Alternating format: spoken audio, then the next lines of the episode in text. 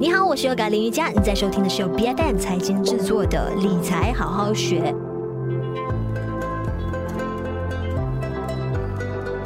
这一两年以来呢，因为看到一些朋友哦，有的呢就赶搭上了疫情期间的创业趋势，可以说是赚得盆满钵满。但是也有一些朋友的，哎，或许在这段时间呢是比较不如意的，有面临着收入锐减的一个情况哦。就看到说有一个就是比较两极端的一个现象发生，在今年，特别是看到有一些朋友啊，因为市场开放之后啊，也开始出现报复性消费这样子的一个现象，但是。之后来呢，就因为看到说市场开始炒作起了经济衰退，也看到说一些科技大厂啊纷纷在开始裁员，这样子的浪潮掀起，所以感觉说大家的这个消费观呢也开始逐步的恢复跟回归理性。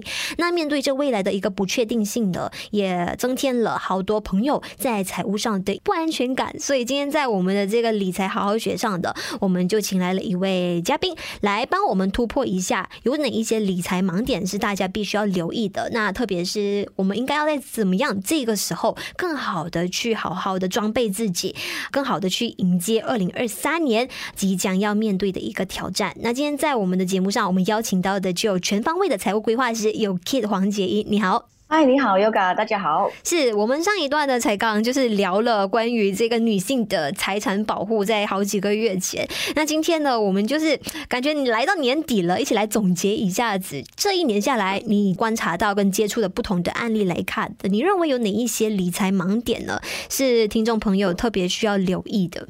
嗯，是对的。还有两天，我们就进入新的一年哈，二零二二年就完完结了哈。在这个时候呢，通常呢，我们都会坐下来做一个 review 啊，让自己看一下今年自己的这个啊财务的管理有没有很好啊。通常我都我都是会这样子做的。然后刚才你所问到的哈，有一些什么的盲点呢？是在今年或者是好几年前我我们所遇到的了哈。通常很多人都会在我们讲谈到理财的时候呢。通常我得到答案，通常都是会，哎呀，我没有很多钱，不需要你。其实真正的。没有什么钱，或者是钱不够多，才真正的需要理财了哈。那我们讲到理财的最基本的这个原则呢，就是你必须要知道，就是在在理财的这个我们学所学习的，你必须要记账嘛。这样你记账是因为你想要知道你的钱去了哪里。但当然，我从来不要求是每一天记录了。那可能你就是用一个月的时间记录自己的这个消费在哪里哈，你记账，然后你就知道你的钱。往多哪里去了？可能你就要知道啊，你不应该再花这么多钱在某一个方面啊，然后你可就可以做 budgeting，就是你 budget 这个这个消费可只是可以用用到这样子，那你就慢慢的你知道了你的钱往哪去之后呢，你就可以有钱慢慢的可以省下来，就是有些东西你觉得不需要消费，你就把它省下来吧，那你才知道自己的钱往哪去，就不会。花的太大，然后你才看得到钱哈，这个是我第一个觉得最重要的一件事情。嗯，然后来到第二点呢，呃，我觉得也很好，也很多人是会这样子啊，尤其是好几年前，当这个股市或者是这个投资呃非常的就是疯狂的时候，就是很多人想要进场了，因为市场很好那个时候，嗯，对对对，就是那我们也看到啊、呃，有一些朋友呢，就是他会。他会在债务还没有清的时候，嗯，就想要把钱拿去做投资。但是，呃，这我所说的是那种比较呃 bad debt 啦，就是不大好的这种啊债务，比如说信用卡或者是这个 personal sales 啊 personal loan 的这个利息非常的高。但是通常人呢都会想到赚钱那个利息而已，而没有想到他的这个债务的利息啊。所以如果你拿来这个来衡量的话呢，其实你赚的没有给的多啊。所以通常我。我们都会先说，你如果有呃这个利息高的债务呢，你必须要把它先还掉，然后才再存存了一点钱，才来想这个做做做做这个投资了啊。那个是第二点呢，也是非常重要。然后第三呢，也是我觉得一个蛮重要的一点哈，就是保障不足啦，而拿钱去做投资。真的，我遇上很多的这些客户呢，常常我们在帮他做这个理财规划的时候呢，我们都会先从他整个是全身的来去做做规划，就是我必须要知道你的保障，也要看你是个人呢，是你单身呢，是你有家庭呢，你有孩子呢，呃，做出这个。规划嘛。但往往呢，很多人呢都会觉得不需要给这么多，就是不需要买这么高的保障，他觉得就刚刚好有一点点 cover 就可以了哈。嗯、啊，当然 medical 卡这种是一定要的啦哈。然后我想要提的是。嗯，其实这个呃，这个保障呢，是在我们规理财规划里面呢，是最如果你知道这个理财的这个金字塔，我们所说的，它其实在最底层的。这最底层的意思是什么？就是也是是最重要的一个，也是呃必须要做好的一个风险管理了。这样只有做好这个风险管理了，你才可以做无无后患之忧的，可以做接下来的这个存钱啊，然后把钱生钱啊这个步骤了哈。因为我们看到生活上有很多案例嘛。就是很多，比如说我是哪一个嗯 example 了哈，哪一个说，比如说他有他买疾病险是不够的，甚至乎是没有疾病险的。疾病险的意思就是我们今天生病了，我们没有办法工作，没有办法，通常生病公司也可能叫你不要再来上班啊，因为他没有办法。让你做工作嘛，对不对？嗯、那当你没有收入的时候，你生病，那你有拿什么？有什么的这个钱，或者是有什么你赚钱的能能力没有了？那你的日常生活会不会被影响呢？你的车子要不要供？你的房子要不要供？你还要不要吃饭？嗯、对不对？这些所有呢，都是可以由保险来去啊。赔给你的就是你有这个钱，然后可能你你依赖你的人，如果你有小孩，你依赖你的人有没有和可以继续生活的，这些都是我们在考量的范围。所以当我们在做规划的时候呢，我们都会先看好你这个保障有没有足够。但是很 很遗憾的，蛮多的这些呃。这些客户呢，都会选择说就，就就一点点就好，这样子一百千这样其实是不足够的了哈。如果真的有生病，所以我们必须要把这个风险转嫁，然后才能够就是把自己辛苦，就不用把自己辛苦赚赚得到的钱，在面临这个风险的时候要给花掉了。我觉得是个这个也是很重要了。那可以像是在今年啊，你个人在财务的规划上你个人会更加侧重哪一些方面的一个规划？先做减法，嗯，就我个人吗？嗯，今年吗？今年吗？今年当然是要减法。很多，你今年就看到一个涨字，对不对？他们说二零二二年年度这个涨，年度字就是涨字。让我给你二零二三年的一个字，就是要省吧。嗯，省和存呐，啊，我觉得暂时在这个市场还没有太明朗，而且。嗯，整个通膨啊，然后这个升息啊，我觉得都是大家给了大家所有很大的压力吧。啊，所以在这个时候，我们觉得还不太稳定的时候呢，我觉得啊，守是一个蛮不错的一个方针吧。嗯，就是暂时暂时了哈，啊，这样子，我觉得是比较好了。尤其是我们女性啊，我们会有一点比较保守的这个，我会比较想是啊，就是当然我们还是要啊开源，就是赚多一点，但是基本的我们还是可以省则省啊，而不要乱乱乱。花费好像刚才你讲到的，哇！我要报报复性的消费，我要去旅行，飞个够，我要飞不同的国家。是是那其实真的是有这样子的需求吗？真的是要有这样子的需要，要想一下，可能未来两三年的挑战会更大，对对对，要为此做好更充足的一个准备。对，对，准备对，尤其是明年呢，当我明年。虽然可能还不知道那个状况，但还是、嗯、啊，我们还是要做好准备啦。这个是嗯，这个也是为什么你刚才多次提到了，就是财务的一个健康的保障，甚至还有财务的一个安全网的一个建立跟建设。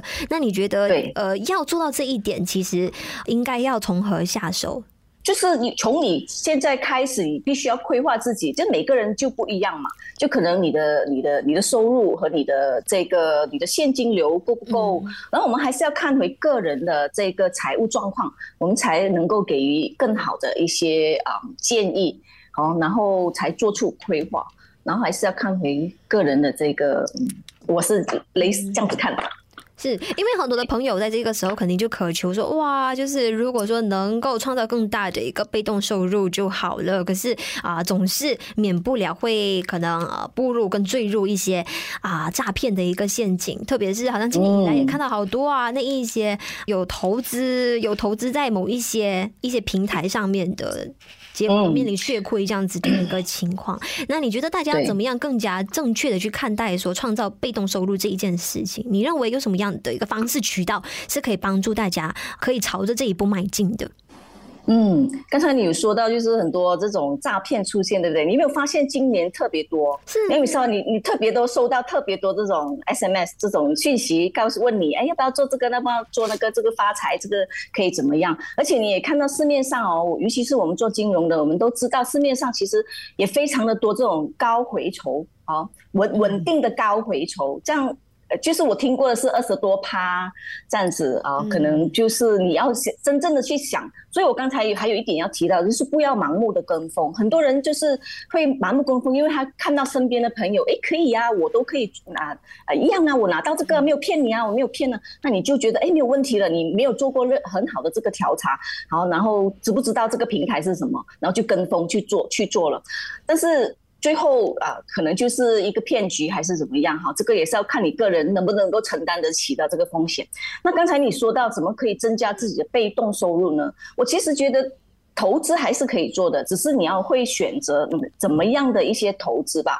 这样，我如果可以给你一些建议的话呢，我觉得定投是一个不错的投资方式。定投就是定期定额的，每一个月把你的钱存起来。但我相信这个呢，在长期和金钱就是利复利的这个状况之下，和这个 cost leveraging 的这个状况之下呢，它没有太大的风险，而且呢，它会慢慢的增增加你的资产，从而得到你所说的这个。被动收入哦，就是它会有增长的，而不是只是保守的只只放在 FD。当然还是要做出你个人的规划，你可以拿多少啊趴来做这个投资，然后多少趴呢来啊把它放去比较稳定型的这些回酬，好，这个利率回抽。嗯嗯，那你刚才还有说到，说明年大家可能要更加啊，就是侧重在省省这一块上面。那对于新的一年想要提高个人储蓄的朋友呢，有什么样的建议给到他们啊？有没有哪哪些方式是能够帮助他们，就是强制储蓄的更好？强制储蓄的话呢，那你必须要做一些。保险的东西吧，这个强制储蓄，但是当然你还是可以拿回出来。强制储蓄就是看你自己个人有没有这个呃自律性，自己能能不能够把这个钱啊、呃、能够一一直这样子每个月就付出去。刚才我所提到的这个定投是一个不错的这个，它每一个月从你的薪水里面就是可从你的这个户口里面定时的把它扣除，那你也没有发现它它其实就扣除了，就好像我们的 EBF 一样哦，你都可以啊。呃我觉得都是一个不错的这一个产品，然后 EBS 也是不错啊。很多人我我觉得我的客户很多人哈，当他们讲到这一些，他说：“诶 EBS 不错诶，去年也有，这次今年给吧，就是有六趴。”然后其实 EBS 就是它有一个 fix 的，它最低也不能够低过四趴嘛。我如果没有记错，两趴，它一定都有的哈。所以如果你有钱，你觉得比较安全的，你可以啊尝试一下这个 EBF，或者是。F D 咯，F D 就直接流动性比较强，就是你需要的时候你就可以拿回出来。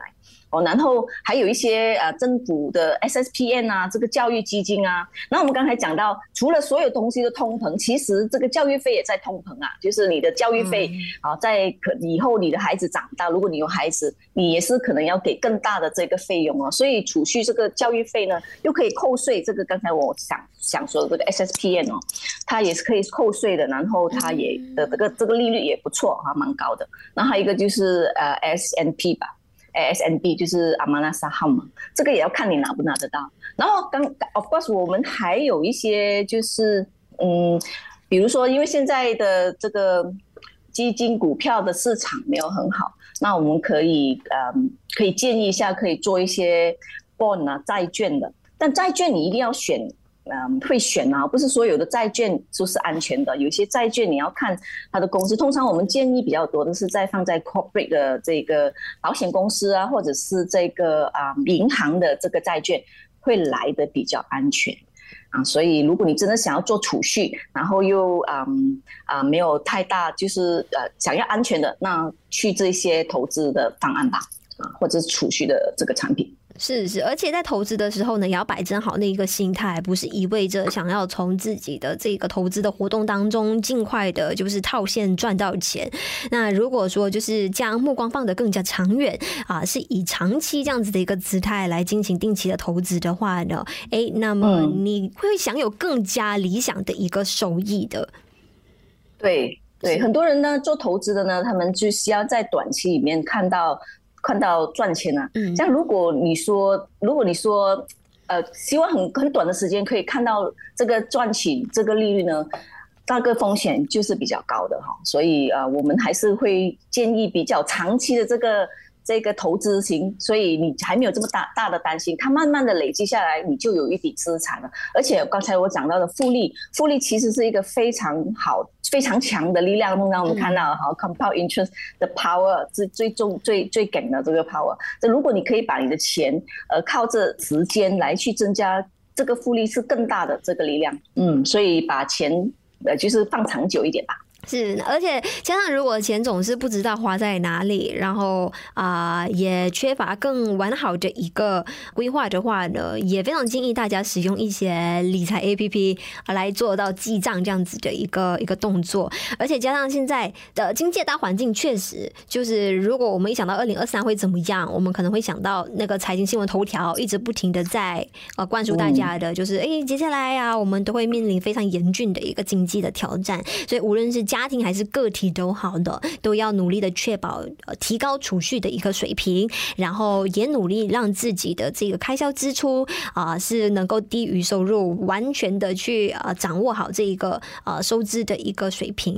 那么我们今天也非常感谢有这一位全方位的财务规划师 Kit 黄杰一来到我们理财好好学上做客，非常感谢你。好，谢谢，祝大家新年快乐。理财好好学，每周四更新最新 Podcast 节目，关注 BFM 财经脸书专业，就能获得更多节目的相关资讯。我是要改林瑜伽，我们下一期再见。